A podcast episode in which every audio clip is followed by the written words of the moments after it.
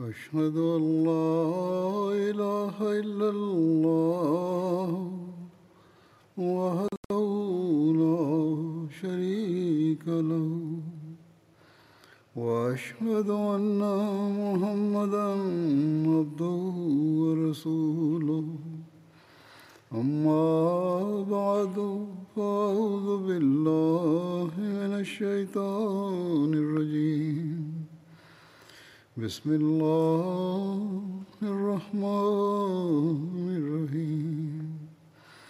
الحمد لله رب العالمين. الرحمن الرحيم. مالك يوم الدين. إياك نعبد وإياك نستعين. اهدنا الصراط المستقيم. صراط الذين أنعمت عليهم. غير المغضوب عليهم ولا الضالين.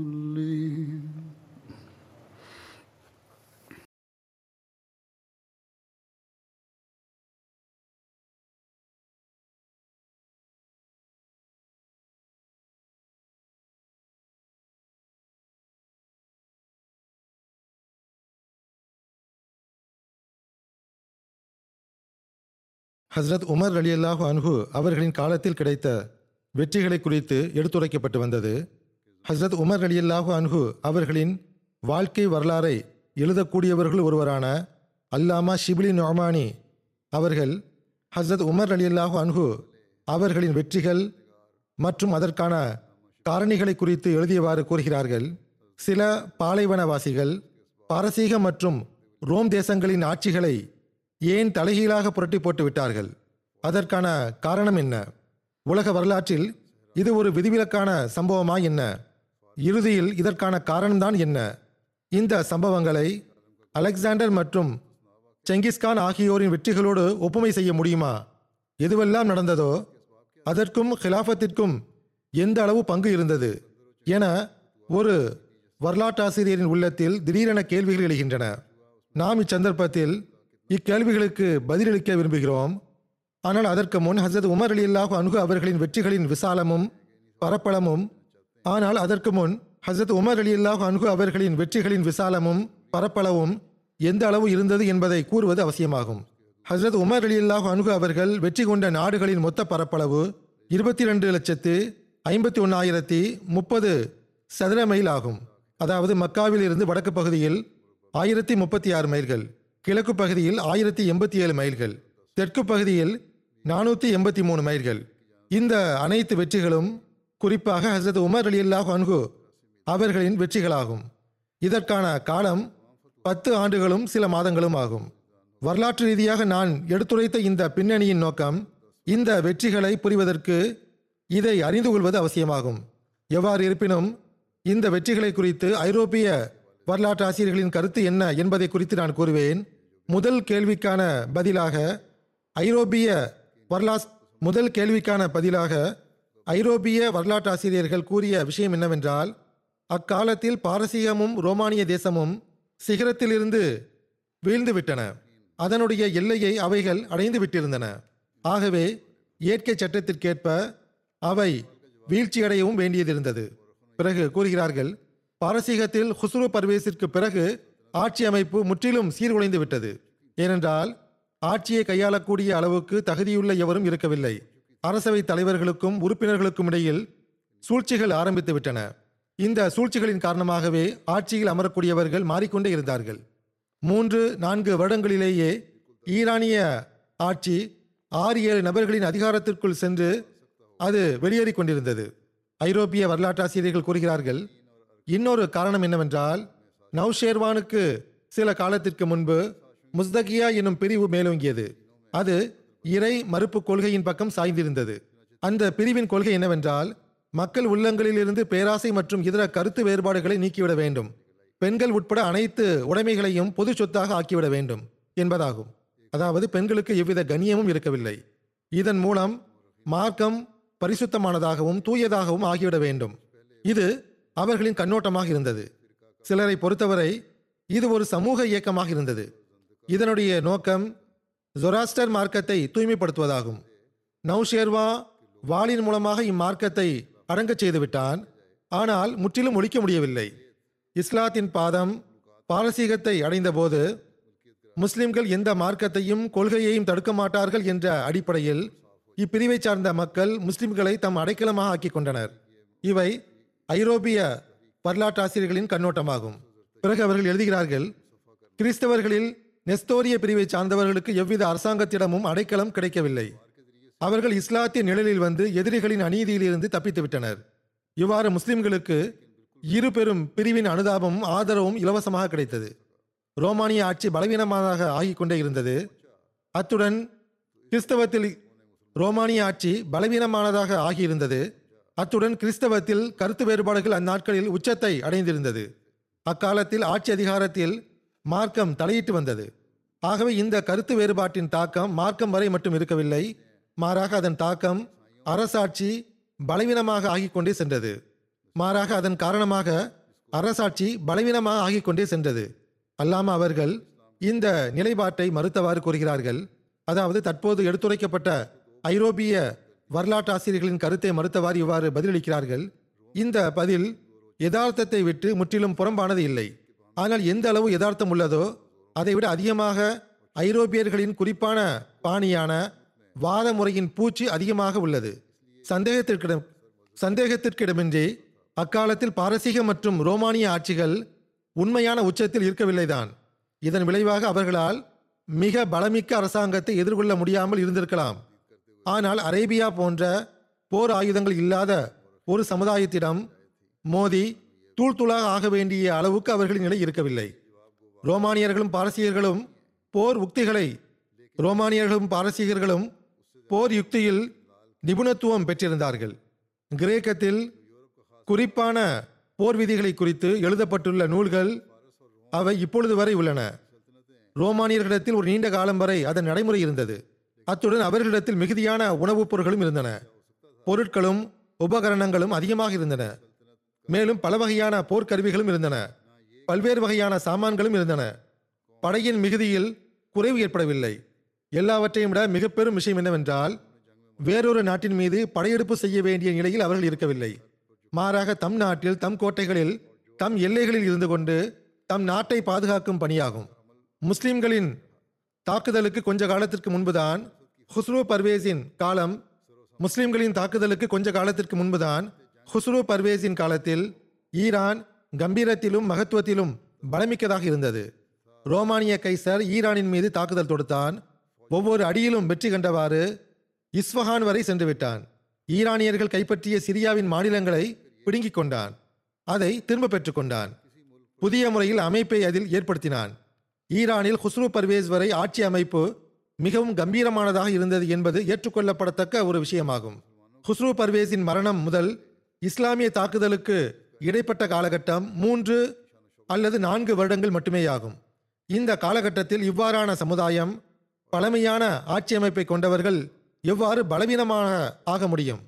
ஆட்சி அதிகாரத்தில் அமரக்கூடியவர்கள் மாறிக்கொண்டே இருந்ததால் ஆட்சி அதிகாரத்தில் அமரக்கூடியவர்கள் மாறிக்கொண்டே இருந்ததால் அமைப்பில் வேறுபாடு தோன்றிவிட்டது என்பது உண்மையே.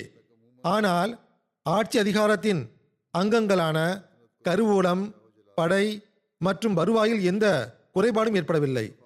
ஆகவே எஸ்தகிருது ஆட்சியில் அமரும்போது அவையோர்கள் சீர்திருத்தத்தின் பக்கம் கவனம் செலுத்திய போது மீண்டும் அதே கம்பீரம் நடைபெற்றுவிட்டது. முஸ்தகியா பிரிவு ஈரானில் இருந்தாலும் முழு வரலாற்றையும் நாம் காணும்போது அவர்களின் சார்பாக ஏதேனும் உதவி கிடைத்ததாக தெரிய வருவதில்லை. அதாவது முஸ்லிம்களுக்கு எவ்வித உதவியும் கிடைக்கவில்லை. அதேபோன்று நெஸ்தோரியா பிரிவு சார்பாகவும் உதவி கிடைத்ததாகவும் நமக்கு தென்படுவதில்லை. நெஸ்தோரியா என்பது கிறிஸ்துவத்தின் ஒரு பிரிவாகும். அதன் கொள்கை என்னவென்றால் ஹஸ்ரத் ஈசா அலை இஸ்லாம் அவர்களிடத்தில் இறை பண்பும் மனித பண்பும் தனித்தனியாக காணப்படுகிறது என்பதாகும்.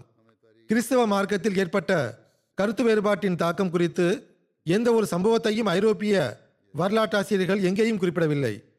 இப்போது அரேபியாவின் நிலையை பாருங்கள். எகிப்து ஈரான் மற்றும் ரோமானிய தேசத்தில் போரில் ஈடுபட்டிருந்த அனைத்து படைகளின் எண்ணிக்கை கூட ஒரு லட்சத்தை தாண்டாது. அவர்களின் போர்த்திறன் எப்படி இருந்தது என்றால் எர்மூக் எனும் போரில் முதன்முறையாக அரேபியர்கள் தாபியா முறைப்படி அணிவகுத்திருந்தார்கள். தாபியா என்பது போரின் போது வழி நடத்துகின்ற படைத்தளபதி அல்லது அரசன் அனைத்து படைகளுக்கும் நடுவில் நிற்பதாகும். இதை தாபியா வரிசை என்று கூறுவார்கள். தலைக்கவசம் போர்க்கவசம் எஃகு கவசம் சங்கிலி வலைக்கவசம் உடல் கவசம் மார்பு முதுகு மற்றும் இரு தொடைகளிலும் அணியக்கூடிய ஒரு கவச உடை இரும்பு கையுறைகள் தலையை பாதுகாக்கக்கூடிய சங்கிலி வலைக்கவசம் அல்லது முகமூடி காலணிகள் போன்றவை ஒவ்வொரு ஈரானிய படை வீரரின் கட்டாய போர் அணிகலன்களாக இருந்தன. இந்த பொருட்களில் அரேபியர்களிடம் கவசம் மட்டுமே இருந்தது. அதுவும் பெரும்பாலும் தோளினால் ஆன கவசமாக இருந்தன. எதிரிகளின் அனைத்து புரொடக்ஷன் உபகரணங்களும் எகிலால் ஆனவையாக இருந்தன. அரேபியர்களிடத்தில் ஏதேனும் கொஞ்சம் இருந்தது என்றால் அதுவும் தோளினால் ஆன உபகரணமாக இருந்தது. குதிரை ஏறும்படி இரும்பினால் ஆனவையாக இல்லாமல் மரத்தினால் ஆனவையாக இருந்தது. போர்க்கருவிகளில் தண்டாயுதத்தையும் சுருக்கு கயிறையும் அரேபியர்கள் முற்றிலும் அறிந்திருக்கவில்லை. தண்டாயுதம் என்பது தலைப்பகுதி உருண்டையாகவும் தடிமனதாகவும் தண்டாயுதம் என்பது தலைப்பகுதி உருண்டையானதாகவும் தடிமனானதாகவும் கீழே கைப்பிடி கொண்டதாகவும் இருக்கும் ஒரு ஆயுதமாகும். இதை கொண்டு எதிரியின் தலை மீது தாக்குவார்கள். சுருக்கு கயிறால் ஆன ஆயுதம் என்பது வலை போன்ற ஒரு போர் ஆயுதமாகும். அரேபியர்களிடத்தில் அம்பு இருந்தது.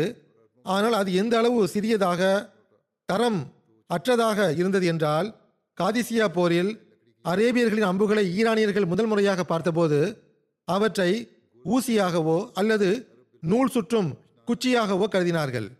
அல்லாம சாஹிப் அவர்கள் முஸ்லிம்களின் வெற்றிக்கான உண்மையான காரணத்தை பற்றி விவரித்தவாறு கூறுகிறார்கள். நம்மை பொறுத்தவரை இந்த கேள்விக்கான உண்மையான பதில் இந்த அளவுக்கு மட்டுமே ஆகும். அதாவது முஸ்லிம்களிடத்தில் அப்போது வரை இஸ்லாத்தின் தூதர் சல்லாஹ் அலைஹி செல்லம் அவர்களின் காரணமாக உத்வேகம் உறுதி நிலையான தன்மை துணிச்சல் மிகுதி ஆகியவை தோன்றிவிட்டன.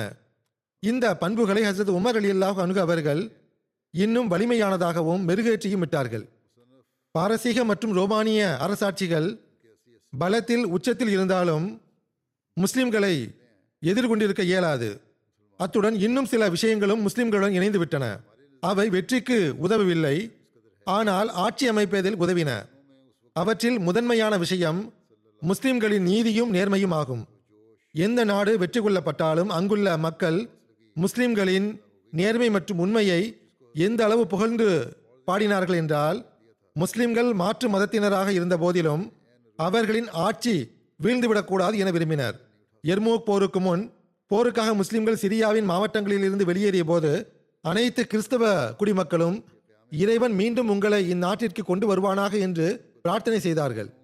யூதர்கள் தம் கைகளில் தௌராத்தை வைத்துக்கொண்டு நாங்கள் உயிருடன் இருக்கும் வரை இங்கு கைசல் வர முடியாது என்று கூறினார்கள். சிரியா மற்றும் எகிப்தில் இருந்த ரோமானியர்களின் ஆட்சி முற்றிலும் கொடுங்கோல் ஆட்சியாக இருந்தது. ஆகவே ரோமானியர்கள் எதிர்த்தார்கள் என்றால் அது ஆட்சி மற்றும் படை பலத்தினால் செய்தார்கள். பொதுமக்கள் அவர்களுடன் இருக்கவில்லை. முஸ்லிம்கள் அந்த அரசாட்சியின் பலத்தை உடைத்தபோது முன்னால் எவ்வித தடையும் இருக்கவில்லை. முற்றிலும் தெளிவாக இருந்தது பாதை. அதாவது பொதுமக்கள் சார்பாக எவ்வித எதிர்ப்பும் இருக்கவில்லை. ஆனால் ஈரானின் நிலை இதைவிட வேறுபட்டதாக இருந்தது. அங்கு ஆட்சியின் கீழ் பெரும் பெரும் தலைவர்கள் இருந்தார்கள். அவர்கள் பெரும் பெரும் மாவட்டங்களின் மாநிலங்களின் எஜமானர்களாக இருந்தார்கள். அவர்கள் நாட்டின் ஆட்சிக்காக போரிடவில்லை மாறாக தம் சொந்த ஆட்சி அதிகாரத்திற்காக போரிட்டார்கள். இதன் காரணமாகத்தான் தலைநகரை கைப்பற்றிய பிறகும் பாரசீகத்தில் ஒவ்வொரு அடியிலும் முஸ்லிம்களுக்கு எதிர்ப்புகள் வந்து கொண்டிருந்தன. ஆனால் அங்கும் பொதுமக்கள் முஸ்லிம்களின் புகழ்பாட ஆரம்பித்து விட்டனர். ஆகவே வெற்றிக்கு பிறகு ஆட்சியை உறு- உறுதியாக்க பொதுமக்களிடமிருந்து பெரும் உதவி கிடைத்து வந்தது. ஆட்சி அமைப்பதில் உதவி கிடைத்தது. இன்னொரு முக்கிய காரணம் என்னவென்றால் முஸ்லிம்களின் முதல் தாக்குதல் சிரியா மற்றும் ஈராக்கு ஆகியவற்றின் மீது இருந்தது. அந்த இரு நாடுகளிலும் அரேபியர்கள் அதிகமாக வாழ்ந்து வந்தனர். சிரியாவில் டமாஸ்கஸின் அதிகாரி கசானி குடும்பத்தை சார்ந்தவராக இருந்தார். அவர் பெயரளவில் கைசருக்கு கீழ் ஆட்சி செய்தார். ஈராக்கில் லக்னி குடும்பத்தினர் நாட்டின் அதிபதிகளாக இருந்தனர். கிஸ்ராவுக்கு கப்பமாக கொஞ்சம் கொடுத்து வந்தனர். அங்கு வாழ்ந்த அரேபியர்கள் இதன் காரணமாக கிறிஸ்தவர்களாக ஆகியிருந்தார்கள். அவர்கள் முதலில் முஸ்லிம்களை எதிர்த்து போரிட்டாலும் சமுதாய ஒற்றுமையின் உணர்வு வீணாகி போவதில்லை. ஈராக்கின் பெரும் பெரும் தலைவர்கள் முஸ்லிமானார்கள். அவர்கள் முஸ்லிம்களாக ஆகி முஸ்லிம்களின் உதவியாளர்களாக ஆகிவிட்டார்கள். இறுதியில் சிரியாவில் அரேபியர்கள் இஸ்லாத்தை ஏற்றுக்கொண்டனர். ரோமானியர்களின் ஆட்சியை விட்டு விடுதலை பெற்றனர். அலெக்சாண்டர் மற்றும் செங்கிஸ்கான் ஆகியோரின் பெயர்களை இங்கு கூறுவது பொருத்தமற்றதாகும். சந்தேகத்திற்கிடமின்றி அவ்விருவரும் பெரும் பெரும் வெற்றிகளை பெற்றனர்தான். ஆனால் எவ்வாறு பெற்றனர்? கடுமை அநீதி மற்றும் பொது படுகொலைகள் ஆகியவற்றின் மூலமாக பெற்றனர். செங்கிஸ்கானின் நிலைமை குறித்து அனைவரும் அறிவர்.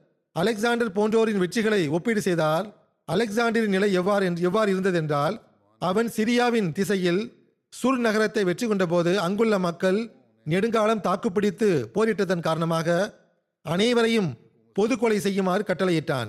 மேலும் ஓர் ஆயிரம் நகரவாசிகளின் தலைகளை நகரத்தின் மதில் சுவரில் தொங்கவிட்டான். அதாவது சுற்றுச்சுவரில் தொங்கவிட்டான். அத்துடன் முப்பதாயிரம் குடிமக்களை பெண் அடிமைகளாகவும் ஆண் அடிமைகளாகவும் மாற்றி விட்டுவிட்டான். பழங்குடி மக்களையும் சுதந்திரத்தை நாடக்கூடியவர்களையும் ஒருவரையும் உயிருடன் விடவில்லை. அதேபோன்று பாரசீகத்திலும் இஸ்தஹ்ரி எனும் நகரை வெற்றி கொண்டபோது இஸ்தஹ்ரி என்பது பாரசீகத்தின் பழைய நகரங்களில் ஒன்றாகும். அதில் வசித்த அனைத்து ஆண்களையும் கொன்றுவிட்டான். இதை போன்ற இன்னும் பல கொடுஞ்செயல்கள் அவனது வீரச் செயல்களில் அடங்கும். அதாவது அலெக்சாண்டரின் செயல்களில் அடங்கும். பிறகு இஸ்லாமிய வெற்றிகளுடன் எவ்வாறு இதை ஒப்பிட முடியும்? அநீதி மற்றும் கொடுமையினால் அரசாட்சிகள் நாசமாகி விடுகின்றன என்ற பொதுவான ஒரு விஷயம் பிரபலியமாக உள்ளது. அநீதி எஞ்சியிருப்பதில்லை என்ற அடிப்படையில் இவ்விஷயம் சரியானதாகும். ஆகவே அலெக்சாண்டர் மற்றும் செங்கிஸ்கான் ஆகியோரின் ஆட்சிகளும் நீண்ட காலம் நிலைத்திருக்கவில்லை. ஆனால் விரைவான வெற்றிக்கு இது போன்ற கொடுங்கோல் தன்மை பலனளிக்கின்றன. அதன் காரணமாக முழு நாடும் திகிலடைந்து விடுகின்றது. பொதுமக்களில் பெரும்பகுதி அழிக்கப்பட்டு விடுகின்றனர். ஆகவே கிளர்ச்சி மற்றும் குழப்பத்திற்கான வழிவகை எஞ்சியிருப்பதில்லை. இதன் காரணமாகத்தான் Genghis Khan Nebuchadnezzar Timur Nadir Shah போன்ற பெரும்பெரும் வெற்றி பெற்றவர்கள் கொடுங்கோளர்களாகவும் இருந்தனர். ஆனால் ஹசரத் உமர் அலியல்லாஹு அன்கு அவர்களின் வெற்றிகளில் ஒருபோதும் சட்டத்தை மீறியதாகவோ நீதியை மீறியதாகவோ கிடையாது. மக்களை கொல்வது ஒருபுறம் இருக்கட்டும். மரங்களை வெட்டக்கூட அனுமதி இருக்கவில்லை. குழந்தைகளின் மீதும் முதியோர்களின் மீதும் தாக்குதல் நடத்த அனுமதி இருக்கவில்லை. போரை தவிர மற்ற சந்தர்ப்பங்களில் எவரும் கொல்லப்படவில்லை. அதாவது போர் நடைபெறும் போது யாராவது கொல்லப்பட்டால் உண்டு. அதை தவிர வேறு சந்தர்ப்பத்தில் யாரும் கொல்லப்பட்டதில்லை. எதிரியுடன் எந்த சந்தர்ப்பத்திலும் ஒப்பந்தம் முறிக்கப்படவில்லை ஏமாற்றப்படவில்லை. அதிகாரிகளுக்கு வலியுறுத்தப்பட்ட கட்டளை கொடுக்கப்பட்டது. அதாவது எதிரி உங்களுடன் சண்டையிடும் போது நீங்கள் அவர்களை ஏமாற்றக்கூடாது. எவருடைய மூக்கையும் காதுகளையும் வெட்டாதீர்கள். எந்த குழந்தைகளையும் கொல்லக்கூடாது. வெளிப்படையாக போர் செய்ய வேண்டும். எவர்கள் கட்டுப்பட்ட பிறகு கிளர்ச்சி செய்கிறார்களோ அதாவது ஒரு முறை கட்டுப்பட்டு விட்டார்கள். பிறகு கிளர்ச்சியாளர்களாக ஆகிவிடுகிறார்களோ? இவ்வாறான மக்களுடன் மீண்டும் உறுதிமொழி பெற்று மன்னிக்கப்பட வேண்டும். எந்த அளவுக்கு என்றால் அர்பசூதை சார்ந்தவர்கள் மும்மூன்று முறை தொடர்ச்சியாக ஒப்புக்கொண்ட பிறகு மாறிவிட்டார்கள். அர்பசூஸ் எனும் நகரம் சிரியாவின் இறுதி எல்லைப் பகுதியில் உள்ள ஒரு நகரமாகும்.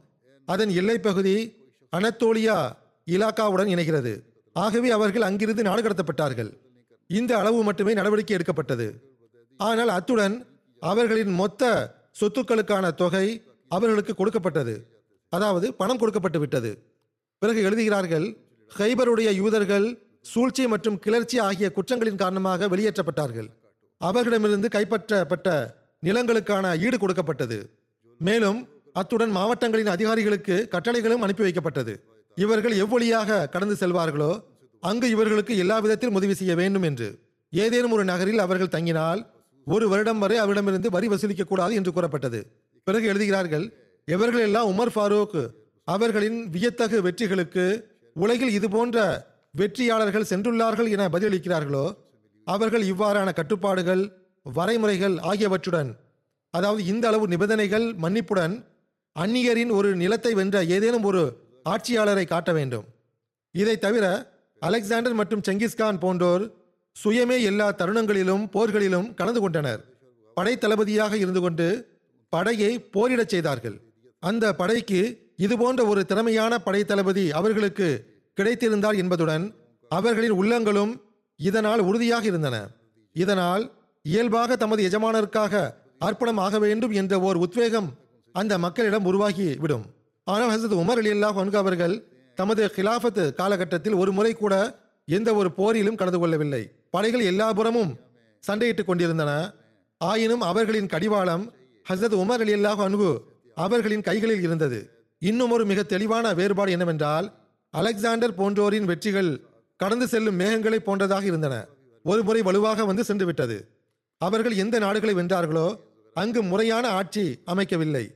ஆனால் இதற்கு நேர் எதிராக உமர் அவர்களின் வெற்றிகளின் காணப்படும் உறுதித்தன்மை என்னவென்றால் அக்காலத்தில் வெற்றி கொள்ளப்பட்ட நாடுகள் ஆயிரத்தி முன்னூறு ஆண்டுகள் கழிந்தும் இன்றும் இஸ்லாத்தின் அதிகாரத்தில் உள்ளன.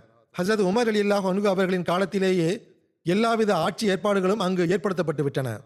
பிறகு வெற்றிகளில் ஹசரத் உமர் அலி அல்லாஹ் அனுகு அவர்களுக்கு தனிப்பட்ட பங்கு இருந்தது.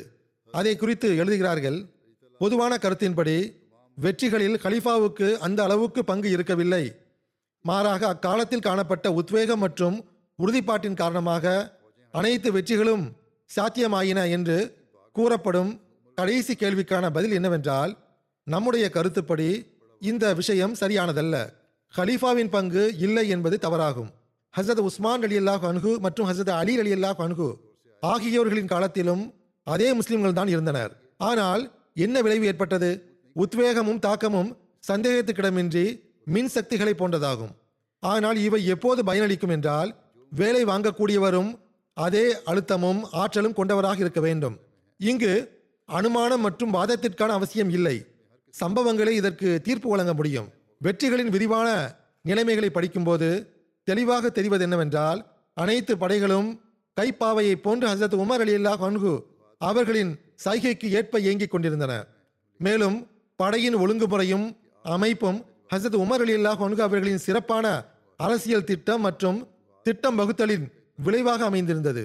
ஹசரத் உமர் அலி அல்லாஹ் அவர்கள் படையை வரிசமைத்து இராணுவ பயிற்சி வீரர்களை நியமிப்பது குதிரைகளை பராமரிப்பது கோட்டைகளை பாதுகாப்பது குளிர் மற்றும் கோடை காலங்களுக்கு ஏற்ப தாக்குதலுக்கான காலத்தை நிர்ணயிப்பது படையை வழிநடத்துவது கடித போக்குவரத்து படை தளபதிகளை தேர்ந்தெடுப்பது கோட்டைகளை தகர்க்கக்கூடிய கருவிகளை பயன்படுத்துவது போன்ற விஷயங்களை ஹசரத் உமர் அலி அல்லாஹ் அனுகு அவர்களே கண்டறிந்தார்கள். அவற்றை எவ்வாறான வினோதமான ஆற்றல்களுடனும் சக்திகளுடனும் நிலைபெறச் செய்தார்கள் என்றால் அது ஹசரத் உமர் அலி அல்லாஹ் அன்ஹு அவர்களின் தனிச்சிறப்பு மட்டுமே ஆகும். ஈராக்கிய வெற்றியில் ஹசரத் உமர் அலி அல்லாஹ் அன்ஹு அவர்கள் உண்மையில் படை தளபதியாக பணியாற்றினார்கள். மதினாவில் இருந்து படை புறப்பட்ட போது ஒவ்வொரு தங்குமிடத்தையும் வழிகளையும் அன்னாரை நிர்ணயித்து கொடுத்தார்கள். இவ்வழியாக செல்ல வேண்டும் இவ்வழியாக கடக்க வேண்டும் இங்கு இதை செய்ய வேண்டும் என்று கூறியிருந்தார்கள். அதற்கேற்ப எழுத்து ரீதியான கட்டளைகளை அனுப்பி கொண்டே இருந்தார்கள். காதிசியா எனும் இடத்திற்கு அருகில் படை சென்றடைந்த போது அப்பகுதியின் வரைபடத்தை வரவழைத்தார்கள். அதற்கேற்ப படையை ஒழுங்குபடுத்தி வரி சமைத்து வழிகாட்டல்களை வழங்கினார்கள். எந்த அளவு அதிகாரிகள் பல்வேறு பணிகளில் நியமிக்கப்பட்டிருந்தார்களோ அவர்கள் அனைவரும் ஹசரத் உமர் அலி அல்லாஹ் அன்கு அவர்களின் சிறப்பான கட்டளையினால் நியமிக்கப்பட்டிருந்தார்கள். தவறி வரலாற்று நூலில் ஈராக் சம்பவங்களை விளக்கமாக பார்த்தால் தெளிவாக தெரிவது என்னவென்றால் ஒரு பெரும் படைத்தளபதி தொலைவில் இருந்து அனைத்து படைகளையும் போரிடச் செய்கிறார். எது நடைபெற்றாலும் அது அவரின் வழிகாட்டலுக்கு ஏற்ப நடப்பதாக காண முடியும். அந்த பத்து வருட காலகட்டத்தில் நடந்த அனைத்து போர்களிலும் மிக அபாயம் நிறைந்த போர் இரண்டாகும். ஒன்று நகாவந்து போராகும். ஈரானியர்கள் பாரசீகத்தின் மாநிலங்களில் ஒவ்வொரு இடத்திலும் பேச்சாளர்களை அனுப்பி முழு நாட்டையும் கொழுந்துவிட்டு எரிய செய்தனர். மேலும் லட்சக்கணக்கில் படைகளை ஒன்று திரட்டி முஸ்லிம்களை நோக்கி முன்னேறினர். இரண்டாவது போர் என்னவென்றால் ரோமானிய கைசர் ஜசீரா வாசிகளுக்கு உதவி செய்வதற்காக மீண்டும் ஹோம்ஸ் நகரின் மீது படையெடுப்பு செய்தான். இந்த இரு போர்களிலும் ஹசரத் உமர் அலி அல்லாஹ் அன்ஹு அவர்களின் அழகிய திட்டம்தான் ஒரு புறம் மேலெழுந்த புயலை அடங்கச் செய்தது இன்னொரு புறம் உறுதியான மலையை தூள் தூளாக்கியது. இச்சம்பவங்களின் விளக்கங்களுக்கு பிறகு தெளிவாக தெரிவது என்னவென்றால் உலக வரலாறு எழுதப்பட்ட நாள் முதல் இன்று வரை எந்த மனிதரும் ஹசரத் உமர் அலி அல்லாஹ் அன்ஹு அவர்களுக்கு இணையாக வெற்றிகள் மற்றும் நீதி இரண்டையும் ஒருங்கே கொண்ட வெற்றியாளராகவோ உலகை வென்றவராகவோ இருக்கவில்லை. வெற்றிகளும் கிடைத்திருக்க வேண்டும் நீதி நேர்மையும் நிலை பெற்றிருக்க வேண்டும். ஹசரத் நபி அல்லாஹிம் சல்லா இஸ்லாம் அவர்கள் ஹசரத் உமர் அலி அல்லாஹ் அன்கு அவர்களுக்கு ஷஹாதத்துக்கான துவா செய்ததை குறித்து அறிவிப்பில் வருகிறது. அன்னார் ஹசரத் உமர் அலி அல்லாஹ் அன்கு அவர்களை ஷஹீத் என்று கூறியுள்ளார்கள். ஹசரத் அப்துல்லா பின் உமர் அலி அல்லாஹ் அன்கு அவர்களிடமிருந்து அறிவிக்கப்படுகிறது. ஒரு முறை ஹசரத் நபி அல்லாஹிம் சல்லா இஸ்லாம் அவர்கள் ஹசரத் உமர் அலி அல்லாஹ் அன்கு அவர்களை வெள்ளை ஆடையில் கண்டார்கள். உங்களுடைய இந்த உடை புதியதா அல்லது துவைத்த உடையா என்று அன்னார் கேட்டார்கள்.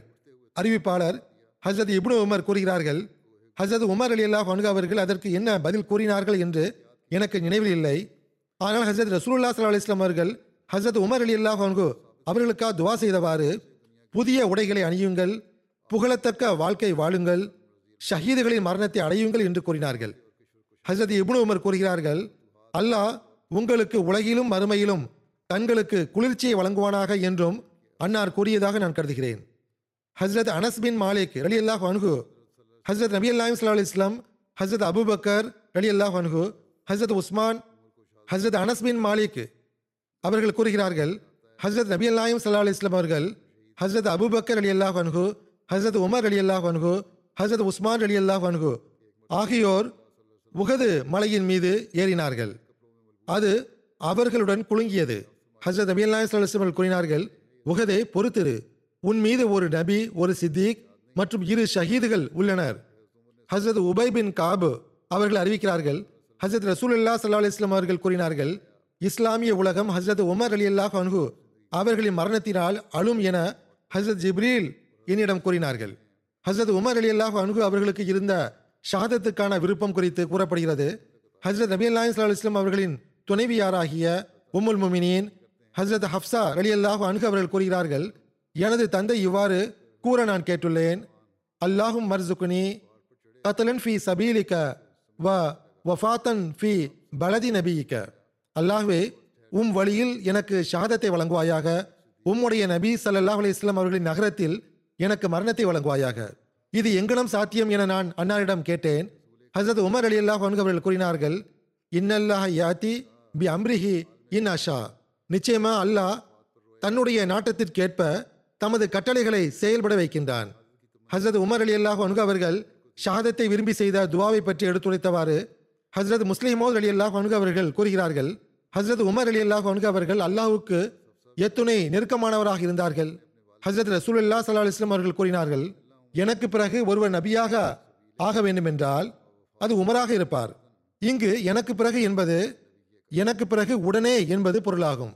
இக்காலத்தின் தேவையை கருத்தில் கொண்டு அல்லாஹ் ஒருவரை ஷஹாதத்தின் அந்தஸ்தில் இருந்து உயர்த்தி நுபுவத் வரை உயர் தகுதி வரை கொண்டு சேர்க்க விரும்பினால் அதற்கு தகுதியானவர் ஹசரத் உமர் ஆவார்கள் என ஹசரத் நபி அல்லாஹிம் சல்லா இஸ்லாம் அவர்கள் ஹசரத் உமர் அலி அல்லாஹ் அன்ஹு அவர்களை தகுதியானவராக கருதினார்கள். ஹசரத் உமர் அலி அல்லாஹ் அன்ஹு அவர்களின் தியாகங்களைக் கண்டு ஐரோப்பாவின் கடும் எதிரிகள் கூட இவ்வாறான தியாகம் செய்யக்கூடியவர் இவ்வாறு தம்மை தாமே அழிக்கக்கூடியவர் மிக குறைவாகவே காண கிடைப்பர் என்று ஒப்புக்கொள்கின்றனர்.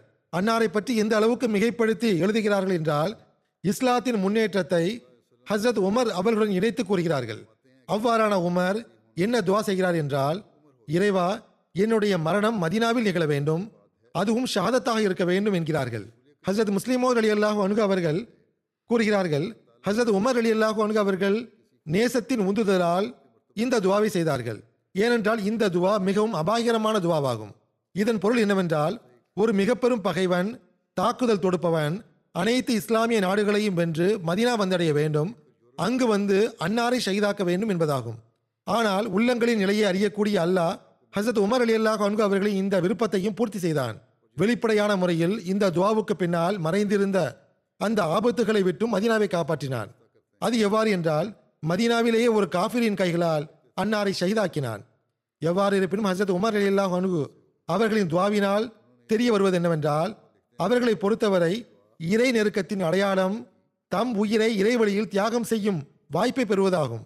ஹசரத் முஸ்லிமோர் அலி அல்லாஹ் அவர்கள் தமது குத்துபாவில் அகமதிகளுக்கு அறிவுரை கூறியவாறு கூறுகிறார்கள். ஆனால் இன்று இறை நெருக்கத்தின் அடையாளமாக பார்க்கப்படுவது என்னவென்றால் இறைவன் அடியானின் உயிரை காப்பாற்ற வேண்டும் என எதிர்பார்க்கப்படுகிறது.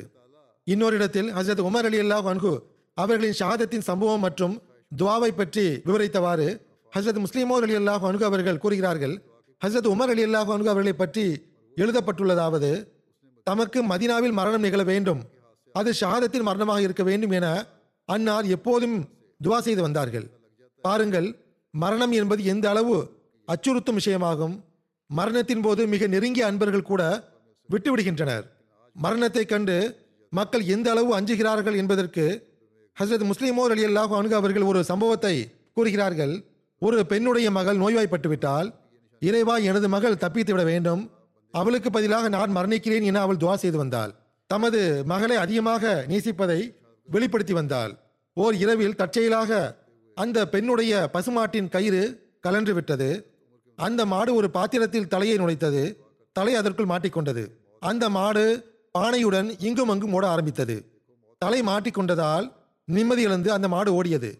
பசுமாட்டின் தலைக்கு பதிலாக வேறொன்று பெரிய பொருள் இருப்பதைக் கண்டு அந்த பெண் பயந்து விட்டாள். அவள் கண்விழித்து பார்த்தபோது மாடு ஓடிக்கொண்டிருப்பதைக் கண்டால் அதன் தலைப்பகுதியில் வேறு பொருள் இருந்தது. அந்த பெண் பயந்து விட்டாள் தன்னுடைய துவா ஒப்புக்கொள்ளப்பட்டதாக அவள் நினைத்து கொண்டாள். இஸ்ராயில் தனது உயிரை எடுக்க வந்துள்ளதாக நினைத்தாள். தன்னையும் அறியாமல் இஸ்ராயிலே நான் நோயாளி கிடையாது. நோயாளி அங்கு படுத்திருக்கிறாள் என தமது மகளை சுட்டிக்காட்டி அவள் கூறினாள். அவளது உயிரை எடுத்துக்கொள் என்று கூறினாள். ஹசரத் முஸ்லீமோர் அலியல்லாஹ் அன்கு அவர்கள் கூறுகிறார்கள் உயிர் எந்த அளவுக்கு விருப்பத்திற்குரியது என்றால் அதை காப்பாற்றுவதற்கு மனிதன் அனைத்து சாத்தியமான திட்டங்களையும் மேற்கொள்கிறான்.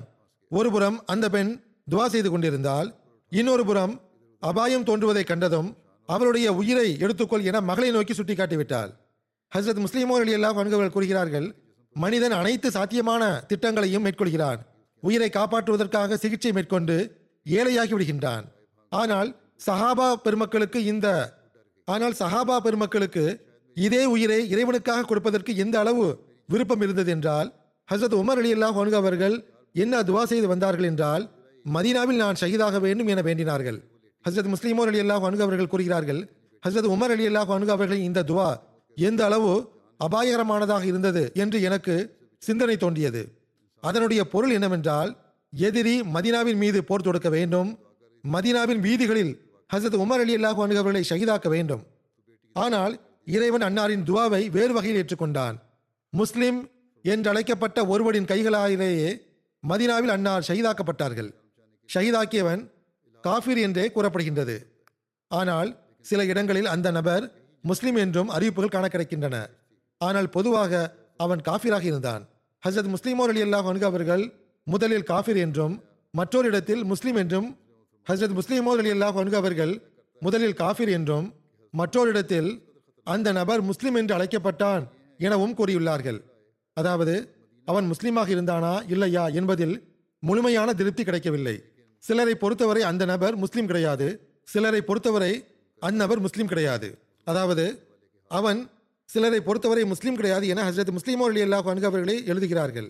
அன்னார் கூறுகிறார்கள் எவ்வாறு இருப்பினும் அவன் ஓர் அடிமையானவன்? எவ்வாறு இருப்பினும் அவன் ஓர் அடிமையாவான்?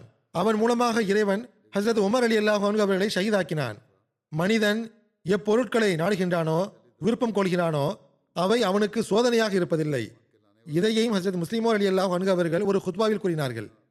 ஹசரத் உமர் அலி அல்லாஹ் அவர்களின் ஷஹாதத் மற்றும் ஒஃபாத் குறித்து சஹாபா பெருமக்கள் கண்ட கனவுகள் பற்றி வருகிறது. ஹசரத் அபூ புர்தா தனது தந்தையிடமிருந்து அறிவிக்கிறார்கள். ஹசரத் அவுஃப் பின் மாலிக் அவர்கள் ஒரு கனவு கண்டார்கள். மக்கள் ஒரு மைதானத்தில் ஒன்று கூடியிருக்கிறார்கள். அவர்களில் ஒரு மனிதர் மற்றவர்களை விட மூன்று கையில உயரமாக இருக்கிறார். இது யார் என நான் கேட்டேன்? உமர் பின் ஹத்தாப் என எனக்கு கூறப்பட்டது. இதனால் அவர்கள் மற்றவர்களை விட உயரமாக இருக்கிறார்கள் என நான் கேட்டேன். அவர்களிடத்தில் மூன்று சிறப்புகள் உள்ளன என்று கூறப்பட்டது. அதாவது அல்லாவின் விவகாரத்தில் எவருடைய பழிச்சொல்லுக்கும் அஞ்ச மாட்டார்கள் அன்னார் அல்லாவின் வழியில் ஷஹீது ஆகக்கூடியவர்கள். அன்னார் கலீஃபா ஆவார்கள். அன்னார் கலீஃபா ஆக்கப்படுவார்கள் என்று கூறப்பட்டது. ஹஸ்ரத் அவுஃப் அவர்கள் தம் கனவை எடுத்துரைக்க ஹஸ்ரத் அபுபக்கர் அலியல்லாஹ் அல்லாஹ் சென்றார்கள். அப்போது ஹசரத் அபுபக்கர் அலி அல்லாஹ் அன்கர்கள் இருந்தார்கள். அவர்களிடம் கூறப்பட்ட போது அவர்கள் ஹஸ்ரத் உமர் அவர்களை வரவழைத்து நற்செய்தி கூறினார்கள். ஹஸ்ரத் அவுஃப் அவர்களிடத்தில் தமது கனவை எடுத்துரைக்குமாறு கூறினார்கள். அறிவிப்பாளர் கூறுகிறார் ஹஸ்ரத் உமர் அலி அல்லாஹ் அவர்கள் கலீஃபாவாக ஆக்கப்படுவார் என்று கூறப்பட்ட போது அன்னார் அவரை சத்தம் போட்டார்கள். அமைதியாக இருக்கும்படி செய்தார்கள். ஏனென்றால் அது ஹசரத் அபுபக்கர் அவர்களின் காலத்தில் உள்ள சம்பவமாகும். பிறகு ஹசரத் உமர் அலி அல்லாஹ் அவர்கள் கலீஃபாவாக ஆனபோது அன்னார் சிரியாவுக்கு சென்றபோது அன்னார் சொலி சொற்பொழிவாற்றி கொண்டிருக்கும் போது பிறகு ஹசரத் உமர் அவர்கள் கலீஃபாவாக ஆனபோது அன்னார் சிரியாவுக்கு சென்றபோது அன்னார் சொற்பொழிவாற்றி கொண்டிருக்கும் போது ஹசரத் அவுஃப் அவர்களை கண்டார்கள். ஹசரத் அவுஃப் அவர்களை அழைத்தார்கள் ஒரே மேடையில் ஏறச் செய்தார்கள். உங்களது கனவை கூறுங்கள் என்றார்கள். அவர்கள் தம் கனவை கூறியதும் ஹசரத் உமர் அலி அல்லாஹ் அவர்கள் கூறினார்கள் அல்லாஹின் விவகாரத்தில் எந்த ஒரு பழிந்துரைப்பவரின் பழிச்சொல்லையும் கண்டு நான் அஞ்சுவதில்லை என்ற விஷயத்தை பொறுத்தவரை அவ்வாறான மக்களுள் அல்லாஹ் என்னை ஆக்குவான் என நான் நம்புகிறேன். நான் கலிஃபாவாக ஆக்கப்படும் விஷயத்தை பொறுத்தவரை நான் கலிஃபாவாக நியமிக்கப்பட்டு விட்டேன். அல்லாஹ் என்னிடம் ஒப்படைத்ததில் அவன் எனக்கு உதவி செய்வான் என்று நான் நம்புகிறேன். நான் ஷஹீதாக்கப்படும் விஷயத்தை பொறுத்தவரை நான் அரேபிய தீபகற்பத்தில் தான் இருக்கிறேன். நான் என்னை சுற்றியுள்ள மக்களுடன் சண்டையிடுவது கிடையாது. நான் எவ்வாறு ஷஹீதாக முடியும்? என்று கேட்டார்கள். பிறகு ஹசரத் உமர் அவர்கள் கூறினார்கள் அல்லாஹ் நாடினால் அவன் இந்த ஷஹாதத்தை கொண்டு வருவான். அதாவது வெளிப்படையாக சூழ்நிலை அவ்வாறு இல்லைதான். ஆனால் அல்லாஹ் நாடினால் கொண்டு வர முடியும் என்றார்கள். ஹசரத் அனஸ் பின் மாலிக் அவர்கள் அறிவிக்கிறார்கள் ஹசரத் அபு மூசா அஷரி அலி அல்லாஹ் அவர்கள் கூறுகிறார்கள் நான் கனவில் கண்டேன் நான் பல வழிகளை மேற்கொள்கிறேன் பிறகு அந்த அனைத்து வழிகளும் அழிந்து விட்டன. ஒரே ஒரு வழிதான் எஞ்சியிருக்கிறது. நான் அதில் செல்ல ஆரம்பித்தேன். எதுவரை என்றால் நான் ஒரு மலையை சென்றடைந்தேன்.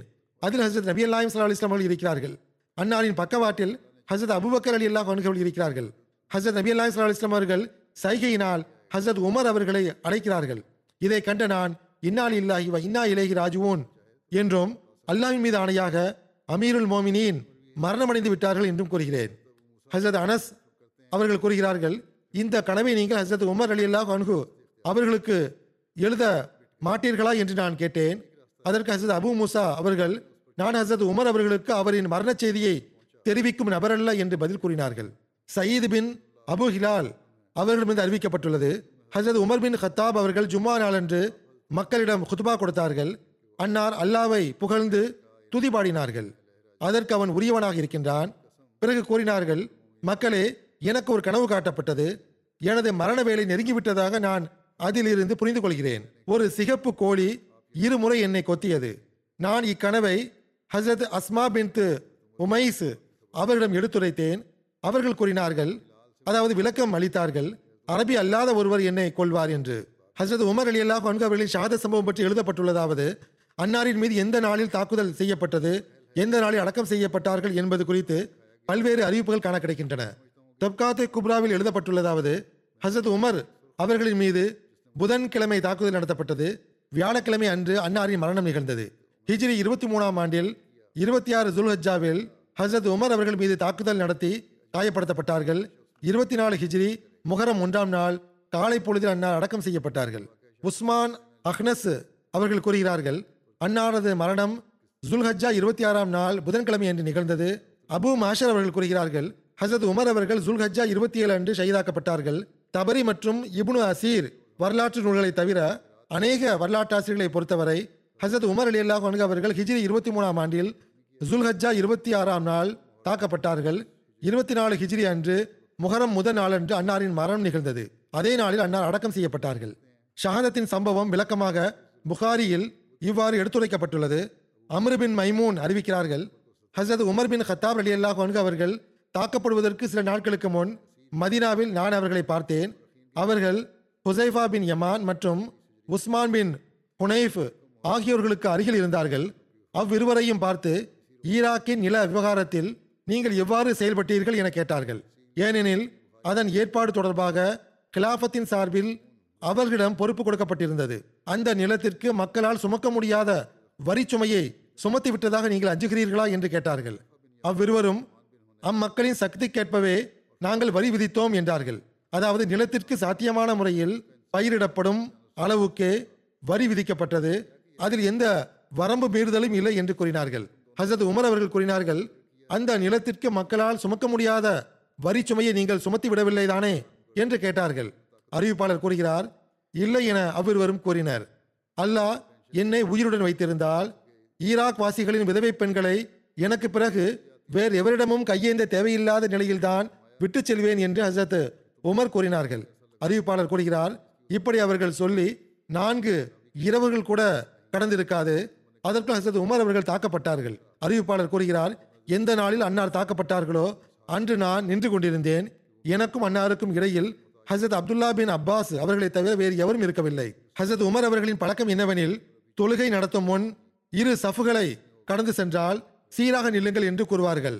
சஃபுகளுக்கிடையே சீர்குலைவு தென்படாத போதே முன் சென்று அல்லாஹ் அக்பர் என்று தொழுகைக்காக கூறுவார்கள். சில சமயம் ஃபஜில் தொழுகையில் சூரா யூசுப் அல்லது சூரா நகல் அல்லது அது போன்ற வேறு சூறாவை மக்கள் தொழுகைக்காக வந்து சேரும் வரையில் முதல் லக்கத்தில் ஓதுவார்கள்.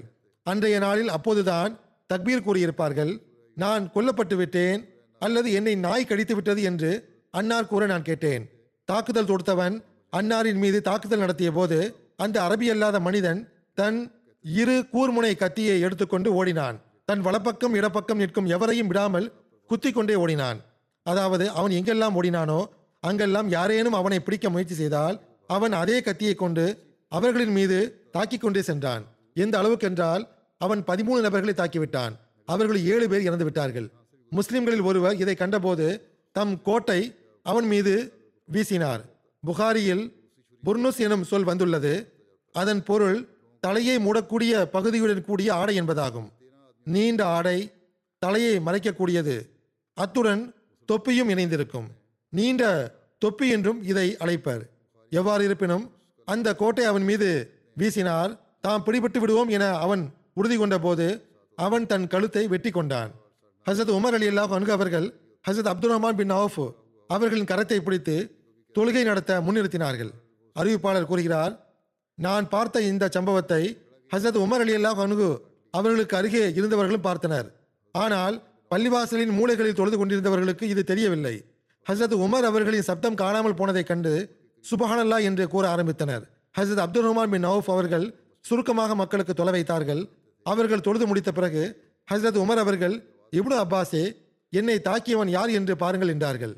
ஹசரத் இப்னு அப்பாஸ் அவர்கள் சிறிது நேரம் சுற்றி பார்த்துவிட்டு முகைராவின் அடிமை என்று கூறினார்கள். ஹசரத் உமர் அவர்கள் அந்த திறமையான தொழில் கலைஞனா? என்று கேட்டார்கள். ஆம் என ஹசரத் இப்னு அப்பாஸ் பதிலளித்தார்கள்.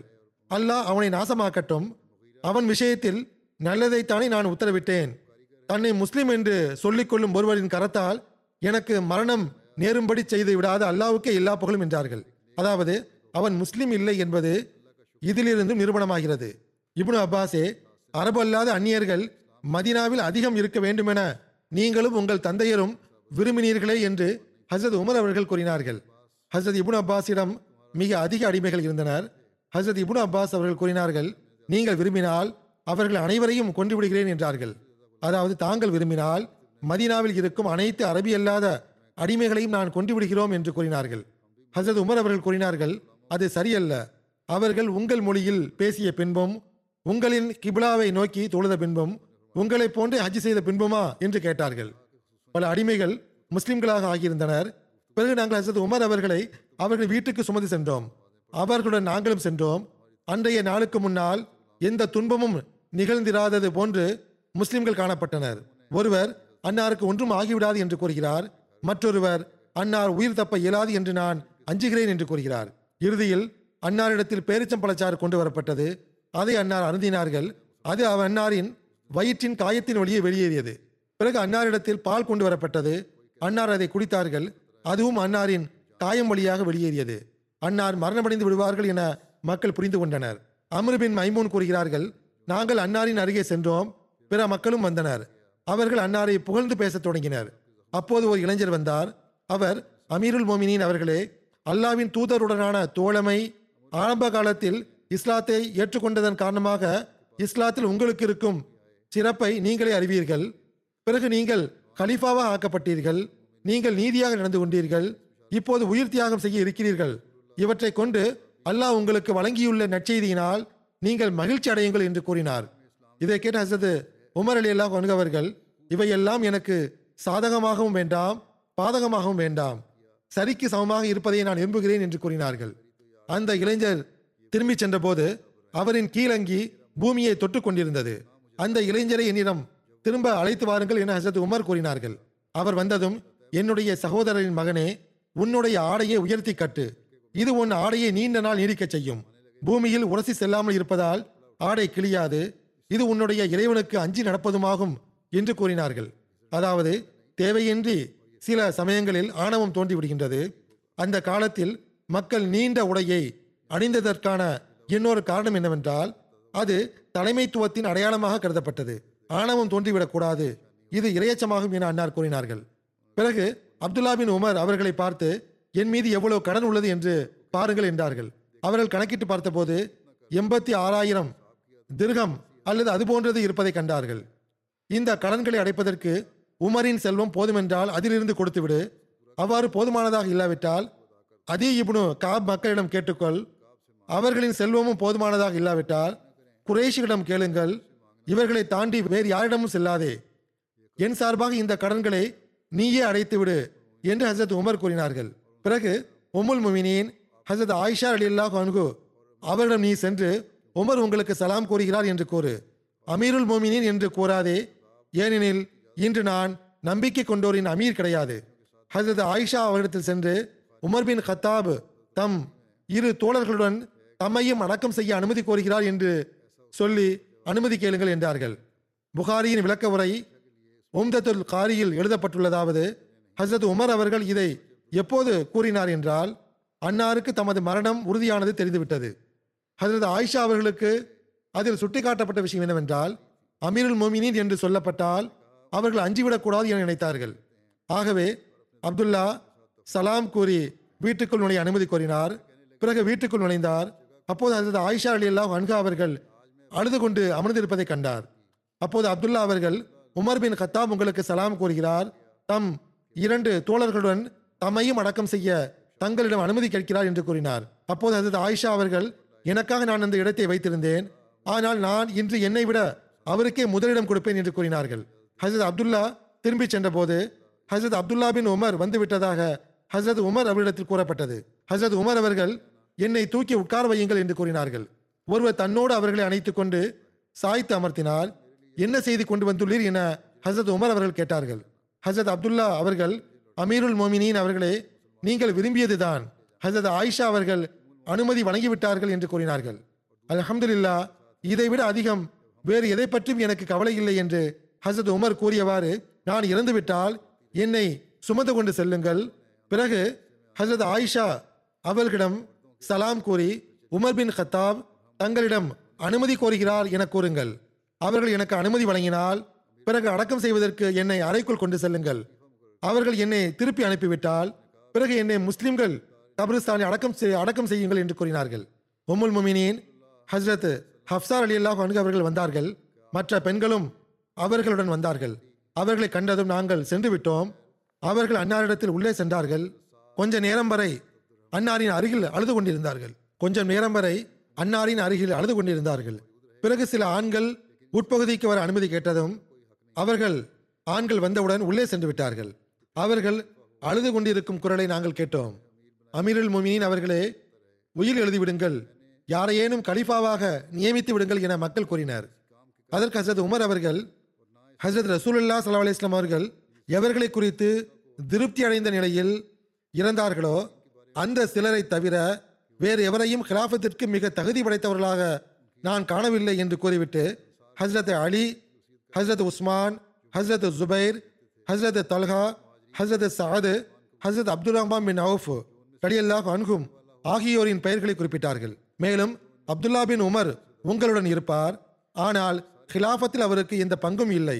ஹிலாஃபத்து சாத் அவர்களுக்கு கிடைத்தால் அதற்கு அவர் அருகதையானவர்தாம் அவ்வாறு இல்லையெனில் உங்களில் எவர் தலைவராக தேர்ந்தெடுக்கப்பட்டாலும் அவர் சாதிடமிருந்து உதவி பெறட்டும்.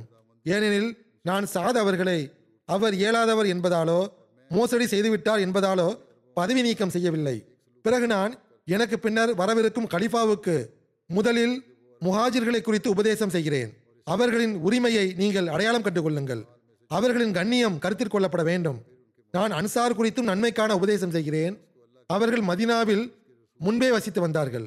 முஹாஜிர்கள் வருவதற்கு முன்பே ஈமான் கொண்டு விட்டனர். அவர்களின் நன்மை புரிவிடமிருந்து அவரின் நன்மை ஏற்கப்பட்டு அவர்களில் தவறிழைப்பவர் மன்னிக்கப்பட வேண்டும். அதே போன்று நான் அனைத்து நகர்ப்புற மக்களுக்கும் நன்மையை செய்யும்படி அவருக்கு உபதேசம் செய்கிறேன். ஏனெனில் அவர்கள் இஸ்லாத்திற்கு உறுதுணை ஆவர் நிதி திரட்டி தருபவர்களாகவும் எதிரிகளை தமது வீரத்தால் ஆத்திரமடைய செய்பவர்களாகவும் உள்ளனர்.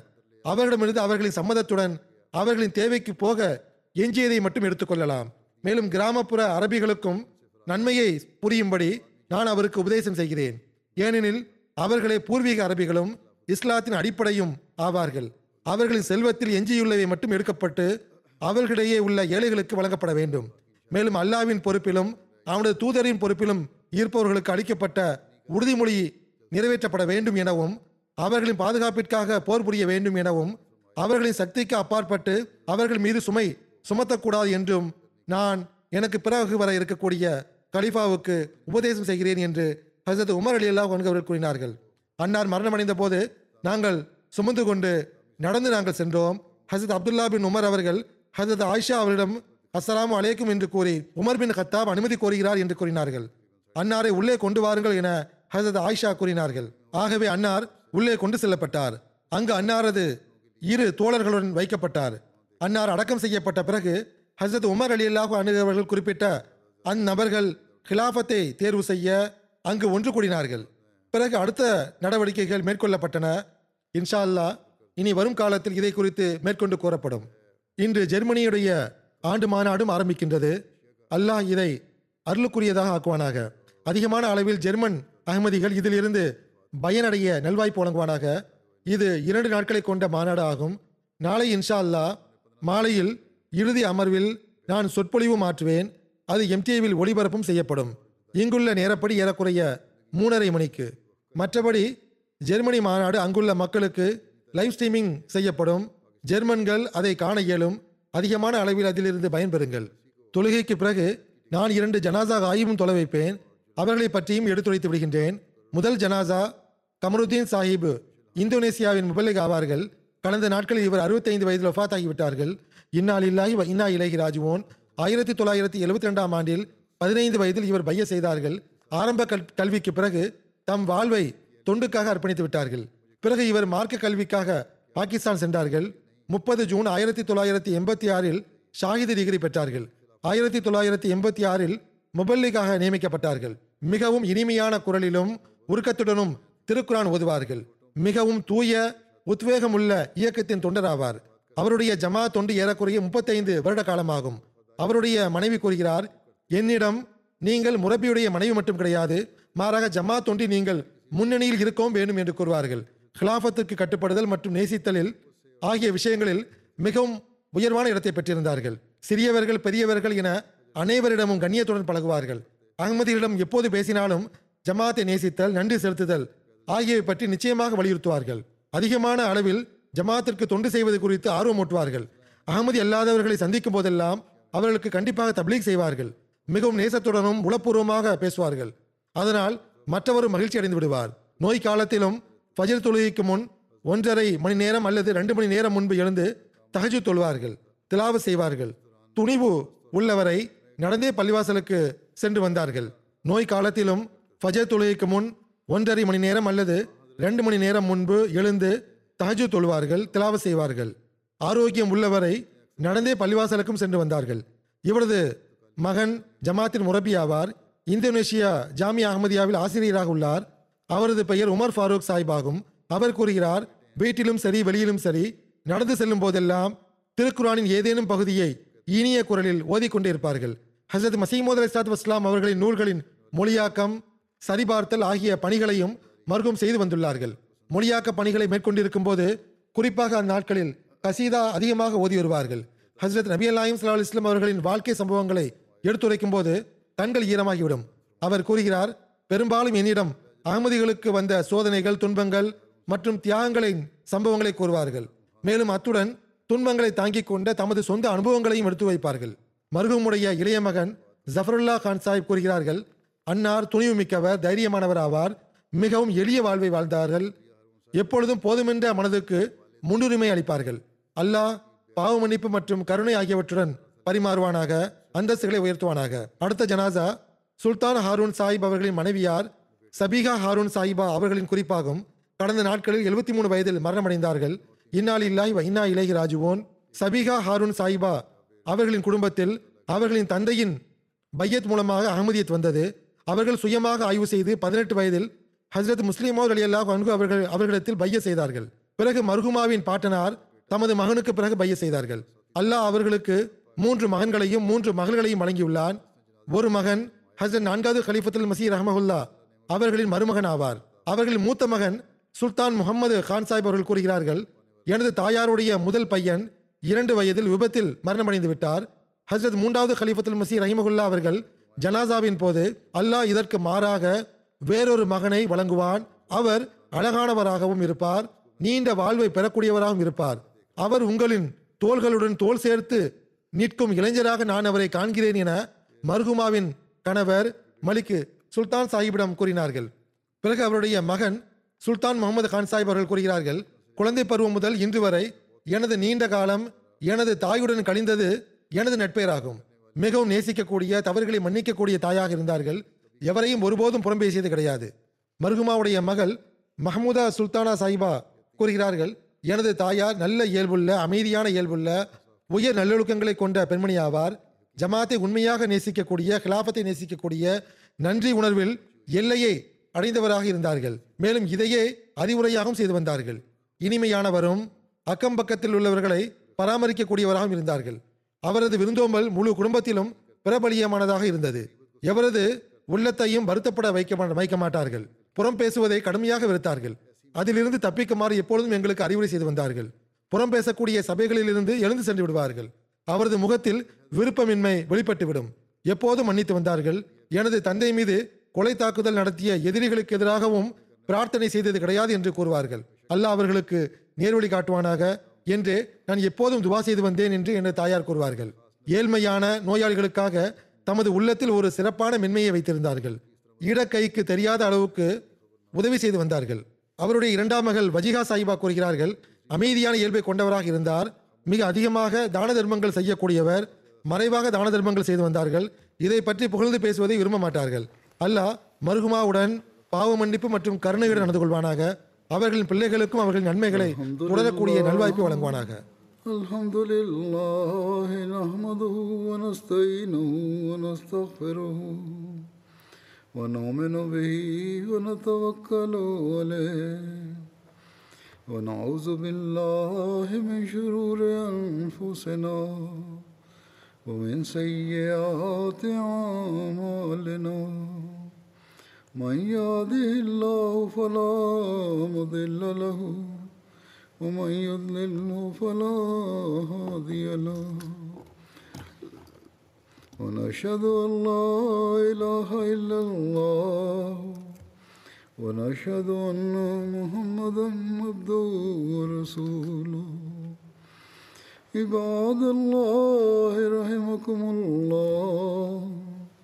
إن الله يأمر بالعدل والإحسان وإيتاء ذي القربى وينهى عن الفحشاء والمنكر والبغي يعظكم لعلكم تذكرون.